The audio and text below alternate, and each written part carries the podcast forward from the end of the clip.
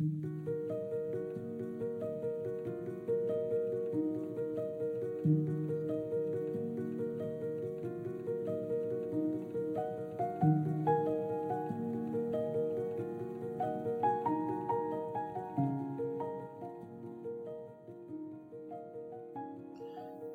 عرض ادب و احترام. امیدوارم که صحیح و سالم باشین. محمد مهرگان هستم. و شما در حال گوش دادن به اولین قسمت از پادکست سایکودید هستید. فلسفه وجودی پادکست سایکودید مربوط میشه به مطالعات روزانه من در حوزه روانشناسی که از کتابهای دانشگاهی رفرنس های موثق و مقالاتیه که در اینترنت و بازار کتاب و در دانشگاه ها موجوده. در نتیجه امیدواری من اینه که شما با گوش دادن پادکست سایکودید توی زندگیتون به عمق بیشتر و معنای جدیدتر و کارآمدتری نسبت به خودتون، موضوعات زندگیتون، دغدغه هاتون و سبک زندگیتون به صورت کلی برسید. مخاطبین این پادکست در وهله اول عموم جامعه هستند. چرا که من تلاش می‌کنم اطلاعات تخصصی روانشناسی و مشاوره رو به صورت آمیانه و خودمونی در بیارم و شما بتونید بهترین بهره رو ازش ببرید. از طرف دیگه بچه هایی که در زمینه حوزه مشاوره و روانشناسی در حال تحصیل هستند با گوش دادن به این پادکست می‌تونن به اطلاعات خوب و موثقی دسترسی پیدا بکنن و اونها رو در حوزه کاری یا برای تصمیم گیری راجع به انتخاب روی کرد برای کار درمانی و آموزشی استفاده بکنن و به کار بگیرن. امیدواری من اینه که شما بتونید با گوش دادن این پادکست و محتواش توی زندگیتون به رشد، خودآگاهی و بینشی جدید برسید که بتونید تصمیماتی متفاوت از گذشته و کارآمدتر بگیرید. در ادامه چند خطی از فلسفه وجودی پادکست سایکودید رو برای شما بازگو می‌کنم و می‌خونم.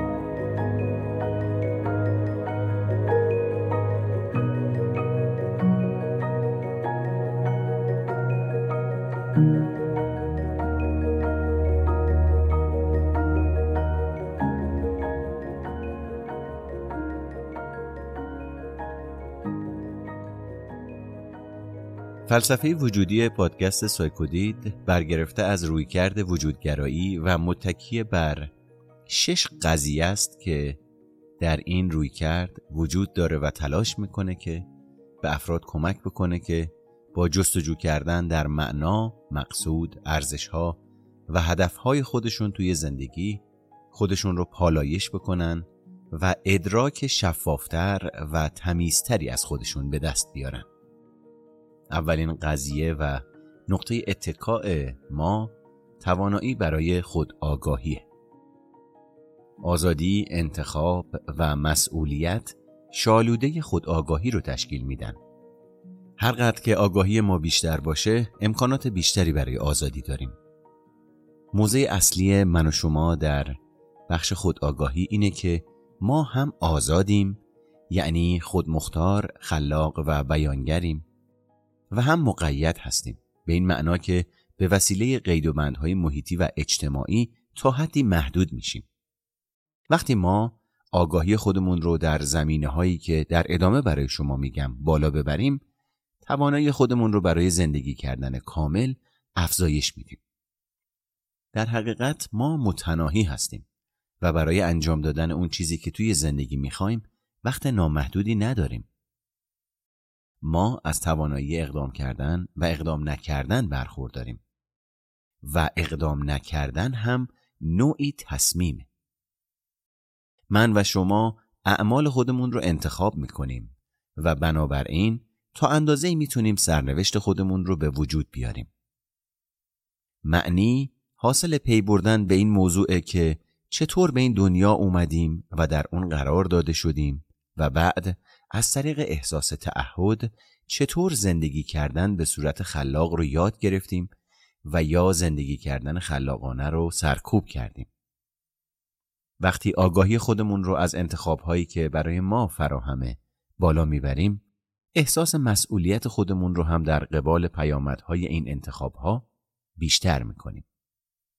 و مسئله مهم اینه که ما در معرض تنهایی، بیمعنایی، پوچی، احساس گناه و انزوا قرار داریم. ما اصولا تنها هستیم اما از فرصت ارتباط برقرار کردن با دیگران هم برخورداریم. ما می‌تونیم تصمیم بگیریم آگاهی خودمون رو بیشتر بکنیم و یا اون رو محدود بکنیم. چون خود آگاهی منشأ اغلب توانایی های دیگه ماست تصمیم به گسترش دادن اون برای رشد ما اساسی محسوب میشه. مواردی رو که در ادامه برای شما میگم تعدادی از تلیعه های آگاهی هن که شما در فرایند مشاوره اونها رو تجربه می‌کنید. اگر جزو افرادی باشید که تا قبلتر فرایند مشاوره رو تجربه کردید احتمالا برخی از این ویژگی ها در شما نمایان شده و تجربهش کردید.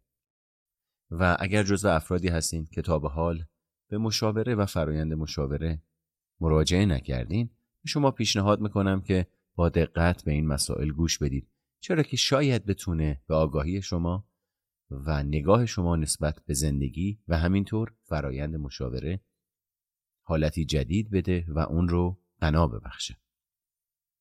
شما در فرایند مشاوره یا متوجه شدید و یا متوجه میشید که چگونه امنیت وابستگی رو با استراب هایی که همراه تصمیم گیری های خودشون هستن عوض می‌کنید.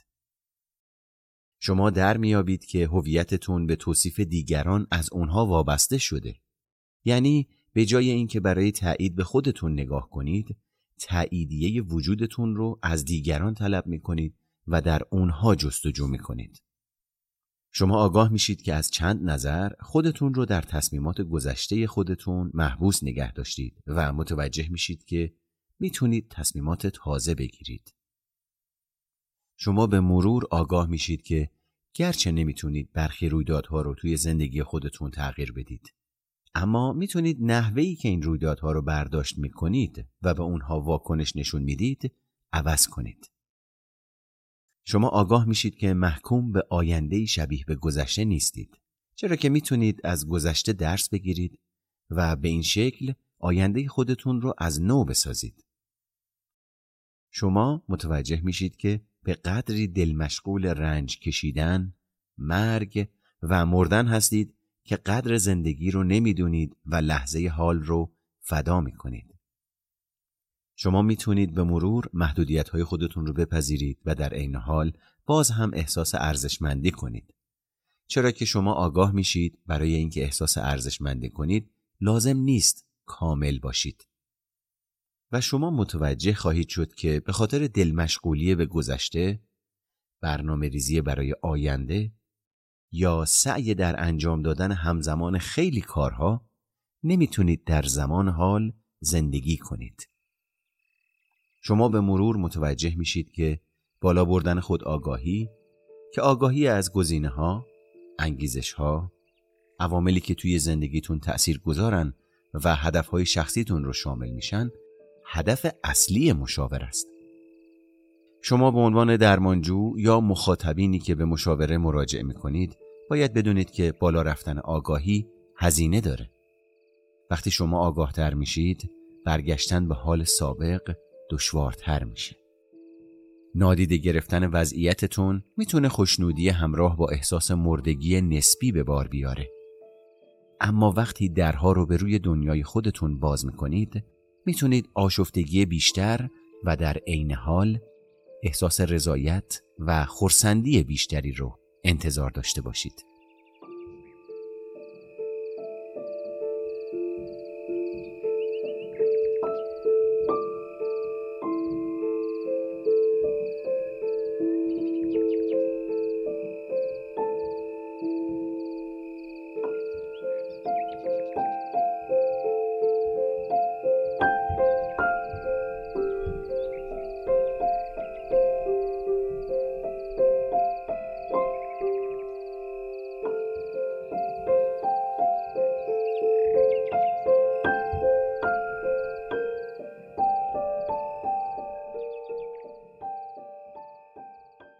آزادی و مسئولیت نقطه اتکای دوم ما در پادکست سایکودیده به این معنا که یکی از موضوعات شاخص وجود اینه که شما آزادید تا از بین گزینه ها انتخاب کنید و بنابراین نقش مهمی رو در شکل دادن سرنوشت خودتون ایفا می کنید.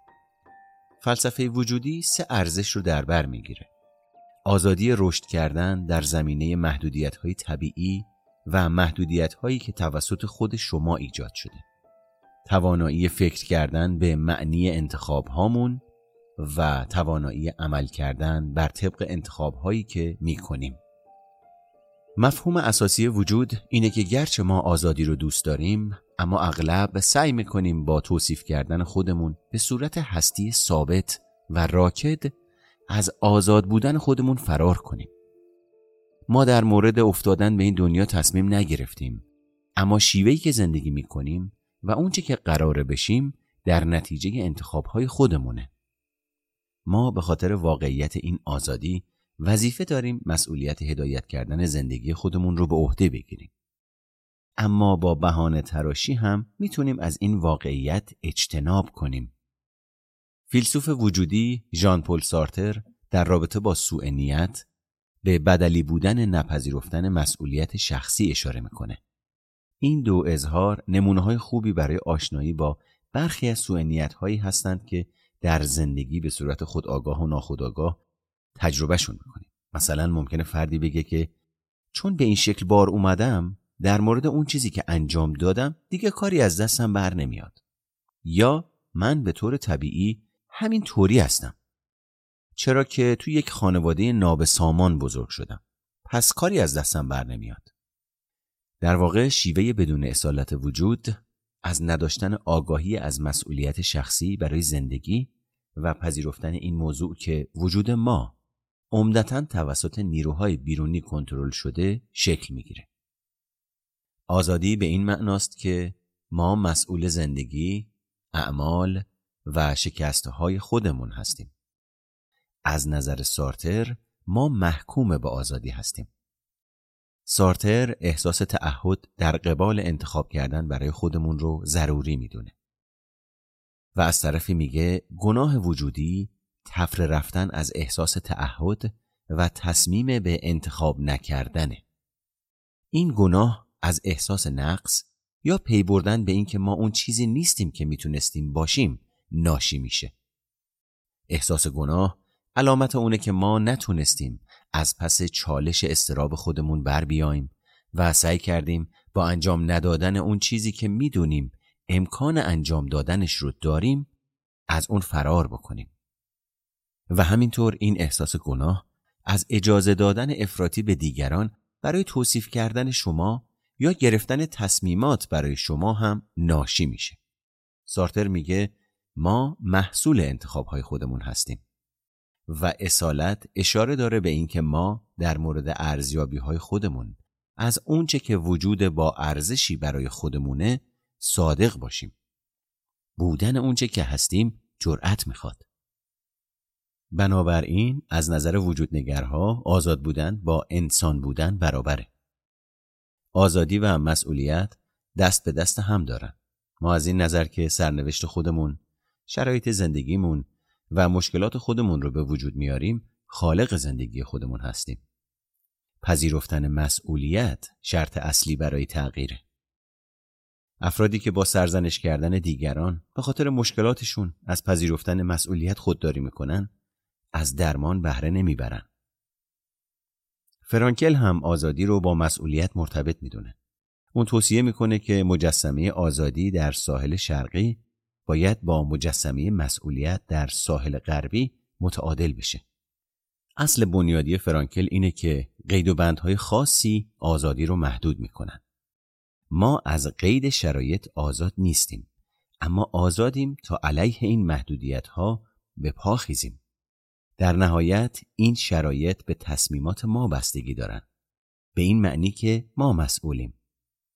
من به عنوان درمانگر به شما کمک می‌کنم تا متوجه بشید چطور از آزادی در زندگیتون اجتناب می‌کنید و تلاش می‌کنم شما رو ترغیب کنم یاد بگیرید خطر استفاده از اون رو به جون بخرید.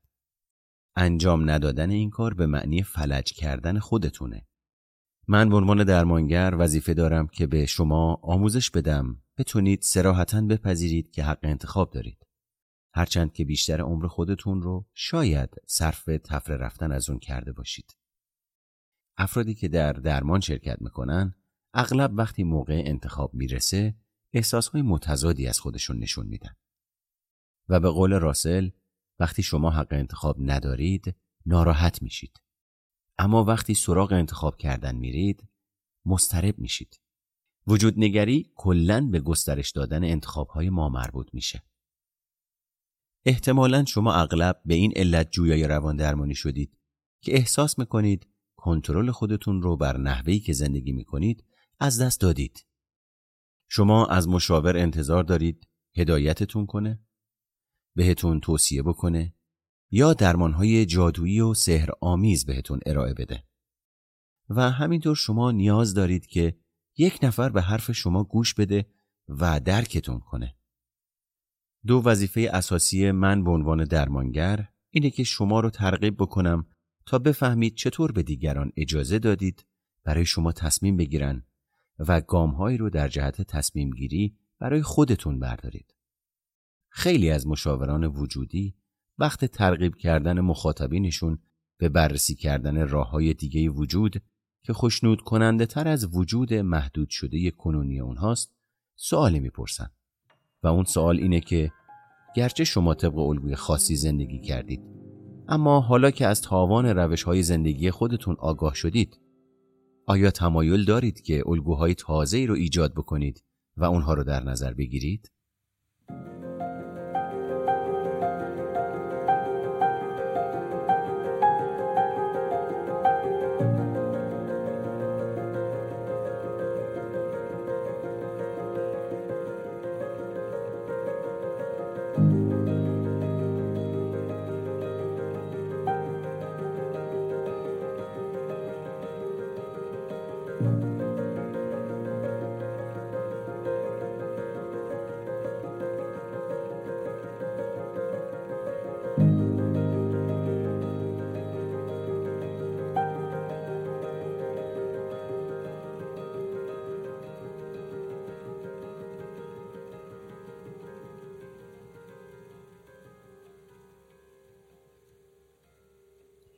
سومین نقطه اتکا و فلسفهمون در پادکست سایکودید که مبتنی بر روی کرده وجودیه تلاش برای هویت و رابطه با دیگرانه.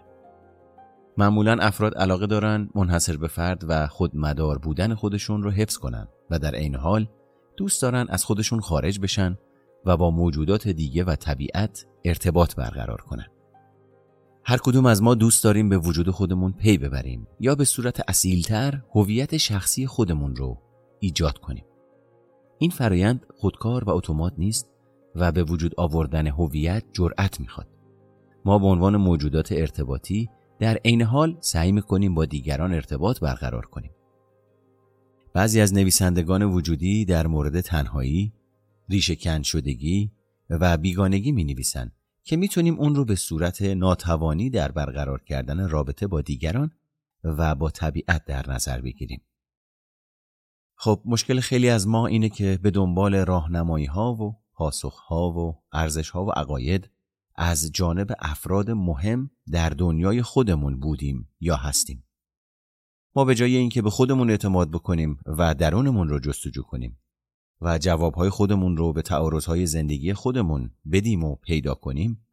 با تبدیل شدن به اونچه که دیگران از ما توقع دارن و یا داشتن اصول خودمون رو زیر پا گذاشتیم و یا اساسا اصولی رو برای خودمون در نظر نگرفتیم.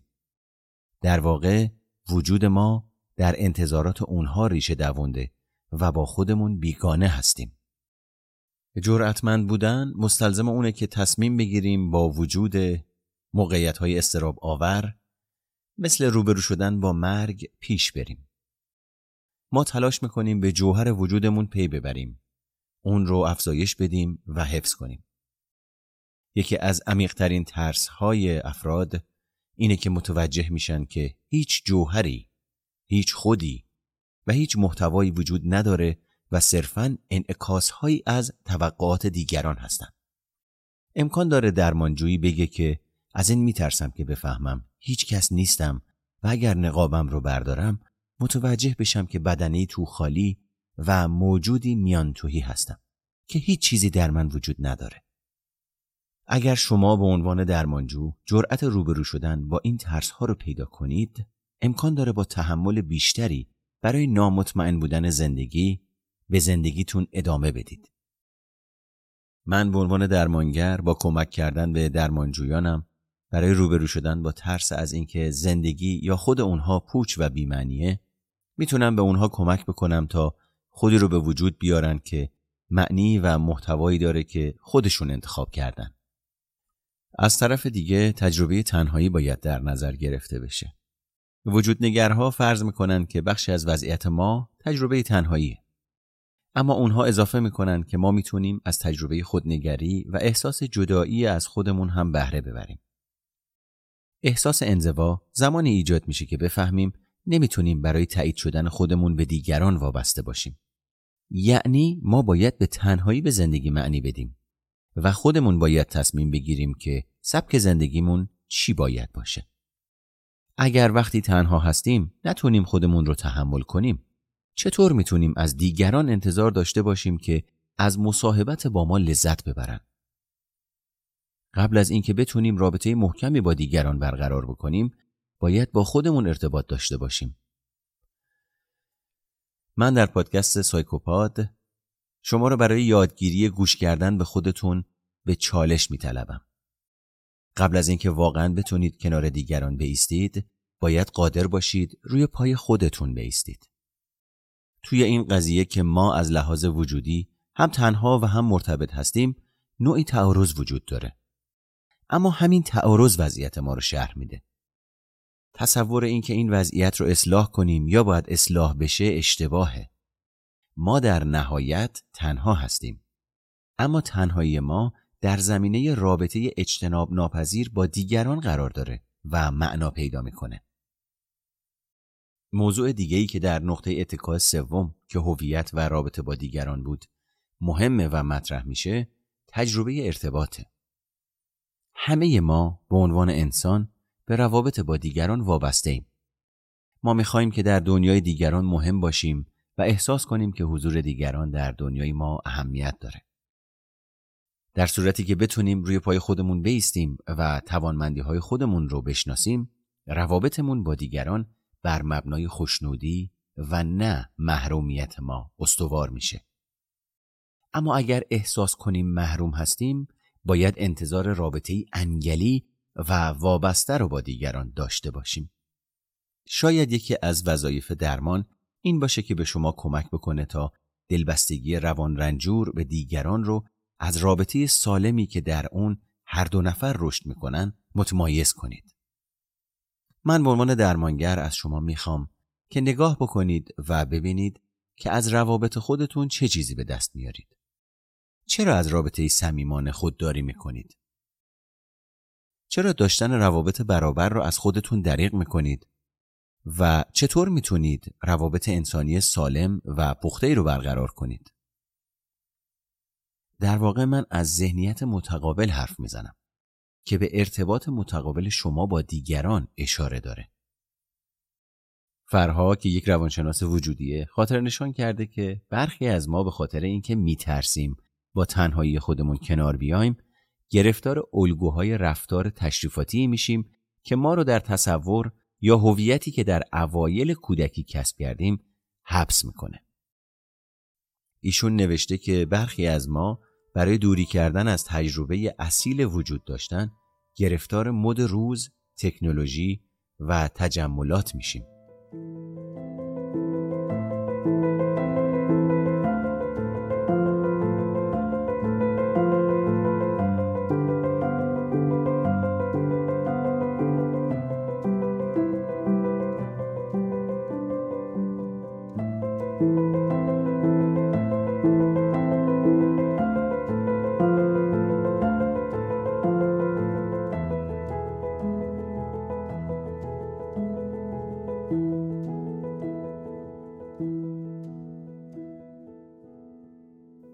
نقطه اتکای چهارم و فلسفه وجودی من در پادکست سایکودید جستجوی معناست.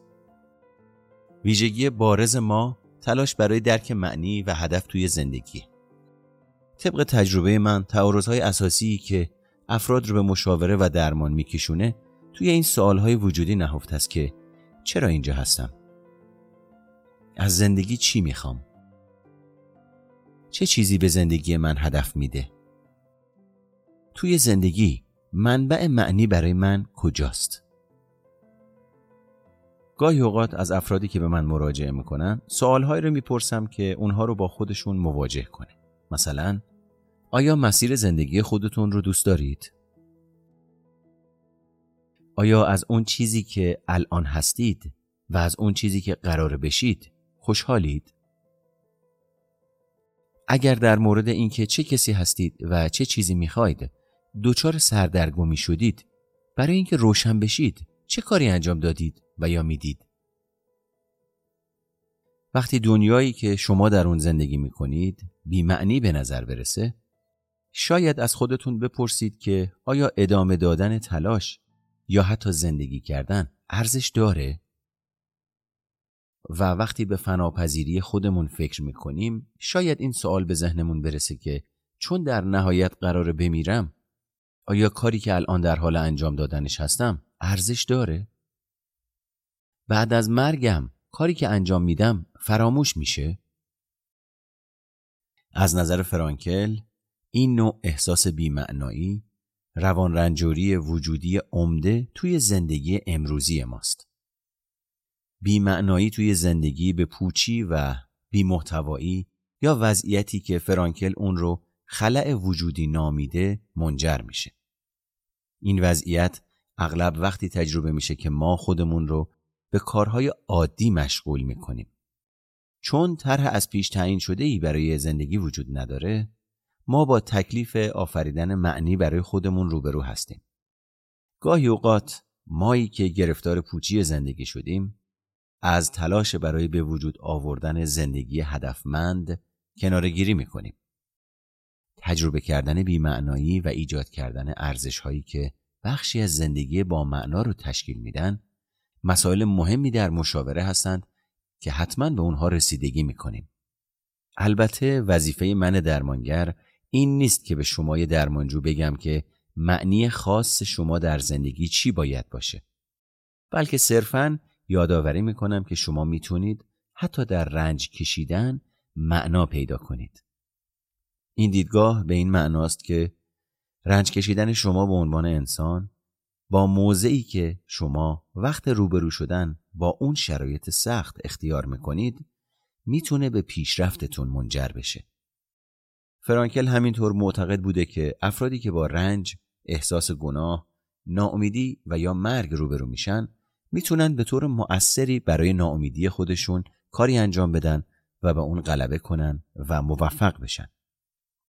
این حال معنی چیزی نیست که بتونیم مستقیما اون رو جستجو کنیم و به دستش بیاریم. عجیب اینه که هرچه مستقیمتر اون رو جستجو می‌کنیم به احتمال بیشتری اون رو از دست میدیم و از ما بیشتر دور میشه. فرانکل و یالوم هم عقیده هستند که معنی مثل لذت باید به طور غیر مستقیم جستجو بشه. پیدا کردن خوشنودی و معنی توی زندگی پیامد مشغولیتیه که احساس تعهد نسبت به دلسوزی کردن، عشق ورزیدن، کار کردن و سازندگی رو شامل میشه. معنی از اشتغال شما به اون چیزی که ارزشمنده به وجود میاد و این احساس تعهد هدفی رو تأمین می‌کنه که زندگی رو با ارزش می‌کنه. من برداشت ونترس از این مفهوم رو دوست دارم که میگه معنی توی زندگی فرایندی جاریه که در طول عمر خودمون با اون دست به گریبان هستیم. چیزی که یک روز معنی میده شاید روز بعد بیمعنی باشه. و چیزی که برای یک نفر در طول زندگی معنادار بوده شاید وقتی که اون در بستر مرگ قرار داره بیمعنی باشه.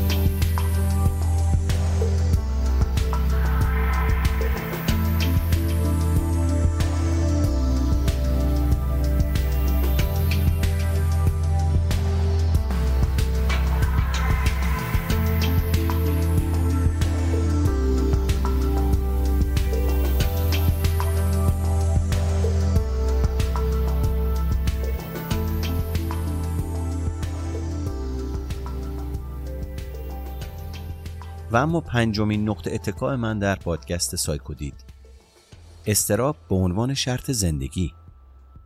استراب از تلاش های ما برای زنده موندن و حفظ کردن و دفاع کردن از وجود خودمون ناشی میشه. و احساس هایی که استراب رو به وجود میارن جنبه اجتناب ناپذیر ما هستند. استراب وجودی نتیجه اجتناب ناپذیر روبرو شدن با مقدرات وجوده. مرگ، آزادی، انتخاب، انزوا و بیمعنایی. استراب وجودی زمان ایجاد میشه که ما واقعیت های فناپذیر بودن خودمون رو رویاروییمون با رنج و عذاب نیازهامون به تقلا کردن برای بقا و خطاپذیری خودمون رو میپذیریم. ما زمانی دچار این استراب میشیم که به طور فضاینده ای از آزادی خودمون و پیامدهای پذیرفتن این آزادی یا رد کردن اون آگاه میشیم.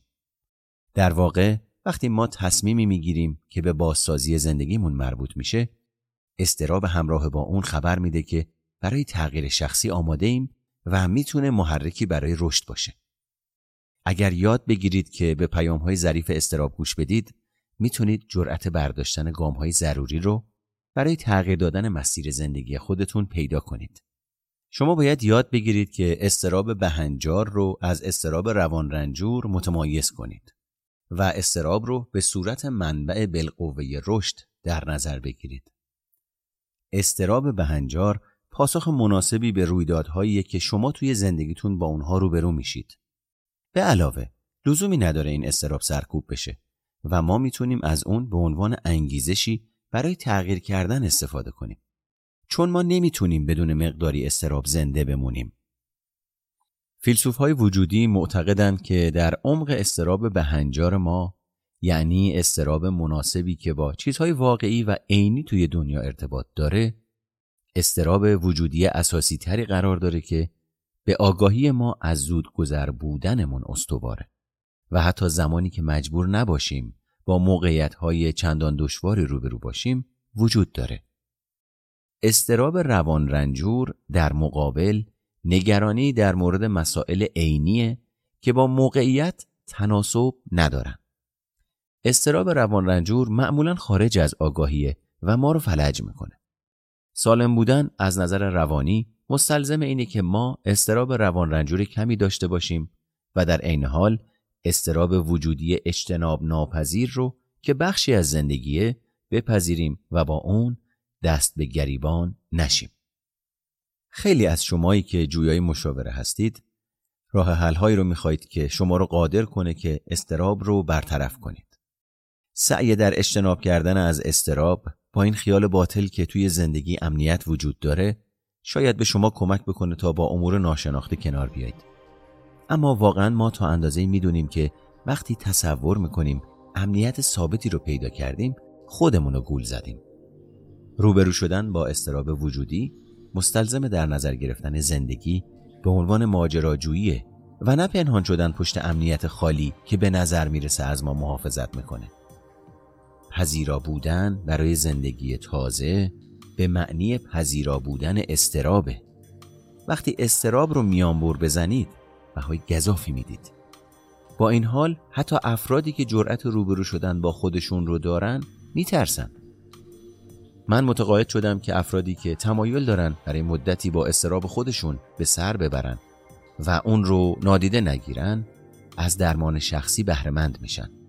کسانی که خیلی سریع به حالتهای راحت پناه می‌برن ممکنه که موقتا احساس تسکین کنن. اما در بلند مدت دچار ناکامی گیر کردن توی شیوه های کهنه زیستی میشن.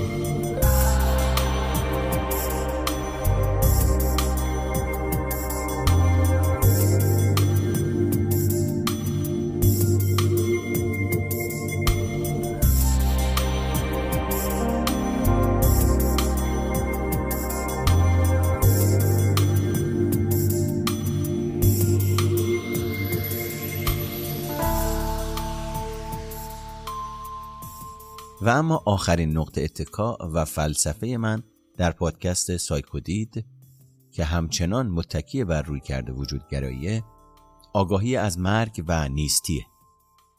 وجودنگرها مرگ رو به صورت منفی در نظر نمی‌گیرن بلکه معتقدن آگاهی از مرگ به عنوان شرایط اساسی ما به زندگی معنی میده. ویژگی برجسته ما توانایی پی بردن به واقعیت آینده و اجتناب ناپذیر بودن مرگ اگه بخوایم به صورت معنیدار به زندگی فکر کنیم فکر کردن به مرگ ضروریه. مرگ رو نباید به صورت تهدید در نظر بگیرید. مرگ انگیزشی رو برای ما تأمین می‌کنه تا از لحظه اکنون استفاده کنیم. به جای اینکه ترس از مرگ ما رو بیتحرک کنه مرگ رو می‌تونیم به صورت نیروی مثبت در نظر بگیریم که ما رو توانمند می‌کنه تا در حد امکان به طور کامل زندگی کنیم. گرچه که تصور مرگ یک ندای بیدار باشه اما تقریبا چیزیه که ما سعی می‌کنیم از اون اجتناب کنیم. اگر از خودتون در برابر واقعیت مرگ نهایی خودتون دفاع کنید زندگی کسل کننده و بیمعنی رو تجربه می‌کنید. اما اگر قبول کنید که فناپذیر هستید می‌دونید که برای کامل کردن طرحهای خودتون جاودانگی ندارید و زمان حال اهمیت داره. آگاهی از مرگ منبع نشاط برای زندگی و خلاقیت. مرگ و زندگی به هم وابستن و گرچه مرگ جسمانی ما رو نابود می‌کنه اما فکر مرگ ما رو حفظ می‌کنه. یالوم معتقده که ترس از مرگ از زیر سطح تراوش می‌کنه و در سرتاسر سر زندگی دست از سر ما بر نمیداره. روبرو شدن با ترس از مرگ می‌تونه عاملی باشه که به ما کمک کنه تا شیوه بدلی زیستن رو به شیوه اصیلتر تبدیل کنیم. پذیرفتن واقعیت مرگمون می‌تونه به تغییر اساسی در شیوهی که زندگی می‌کنیم منجر بشه. وقتی واقعیت فناپذیری خودمون رو قبول کنیم می‌تونیم ترس از مرگ رو به نیروی مثبت تبدیل کنیم. یالوم در کتاب خیره شدن به خورشید غلبه کردن بر وحشت مرگ این عقیده رو بیان می‌کنه که روبرو شدن با مرگ ما رو قادر می‌کنه تا به شیوهی شفقت آمیزتر زندگی کنیم. یکی از مسائلی که قصد دارم در پادکست سایکودید روی اون متمرکز بشم بررسی کردن میزان انجام دادن کارهایی که شما برای اونها ارزش قائل هستید شما بدون دل مشغولی ناکارآمد به تهدید همیشگی نیستی؟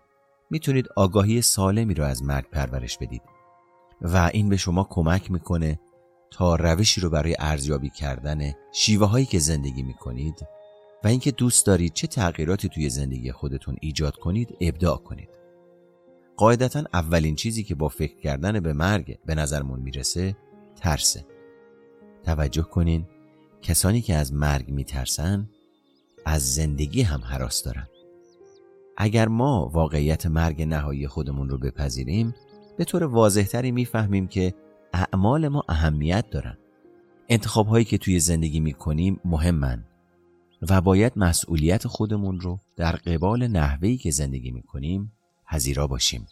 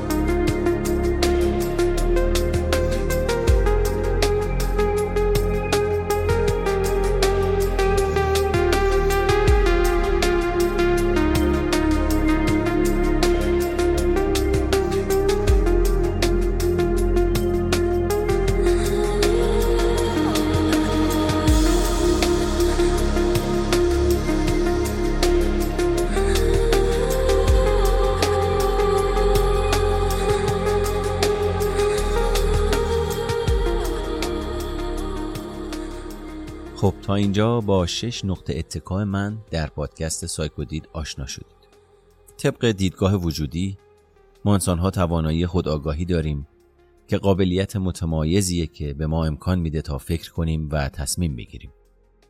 ما با این آگاهی موجودات آزادی میشیم که مسئول انتخاب کردن شیوه زندگی خودمون هستیم و به سرنوشت خودمون تأثیر می‌گذاریم. این آگاهی از آزادی و مسئولیت موجب استراب وجودی میشه که ویژگی اساسی دیگه ماست. چه خوشمون بیاد چه خوشمون نیاد آزادیم. هرچند که ممکنه از فکر کردن به این آزادی خودداری کنیم. آزادی از اینکه باید انتخاب کنیم. هرچند که نتیجه قطعی نیست به استراب منجر میشه. این استراب زمان بیشتر میشه که به واقعیت فناپذیر بودنمون هم فکر کنیم. روبرو شدن با تصور مرگ لحظه کنونی رو مهم می‌کنه. چرا که آگاه میشیم که برای انجام دادن برنامه هامون تا ابد زنده نیستیم. تکلیف ما اینه که زندگی با معنی و هدفمندی رو به وجود بیاریم. ما از این نظر که برای ساختن هدفها و ارزشهایی که به زندگیمون معنی میده تلاش می‌کنیم منحصر به فردیم. زندگی ما هر معنایی که داشته باشه از طریق آزادی و احساس تعهد نسبت به تصمیماتی که در حالت تردید گرفتیم به وجود اومده. پادکست سایکودید برای رابطه انسان با انسان اهمیت زیادی قائله. فرض من در این پادکست اینه که رشد شما از طریق رویارویی اصیل صورت می‌گیره. ضرورت داره که شما به عمق کافی و گشودگی توی زندگی خودتون برسید تا بتونید بدون از دست دادن هویتتون به زندگیتون ادامه بدید و با دیگران ارتباطی اصیل و مسالمت آمیز برقرار کنید. من به عنوان گوینده پادکست سایکودید از طرفی و از طرف دیگه به عنوان درمانگر تلاشم اینه که پیامهایی رو برای بخش اصیل وجود شما که شاید مدفون شده شاید نادیده گرفته شده و به هر ترتیب از حوزه آگاهیتون خارج شده ارسال می‌کنم من مطمئنم که بخش اصیل شما صدا و پیام من رو شنیده و به گوشش رسیده. من عمیقا باور دارم که شما توانایی ایجاد رشد و آگاهی و قدمهای لازم رو حتی به قیمت برانگیخته شدن استرابتون دارید. برای این کار کافیه که شما الگوهای ناکارآمد زیستی و شخصیتیتون رو بشناسید و مطمئن باشید که اعتماد به نفس و خودشکوفایی شما از داخل همین الگوهای ناکارآمد جوانه می‌زنن.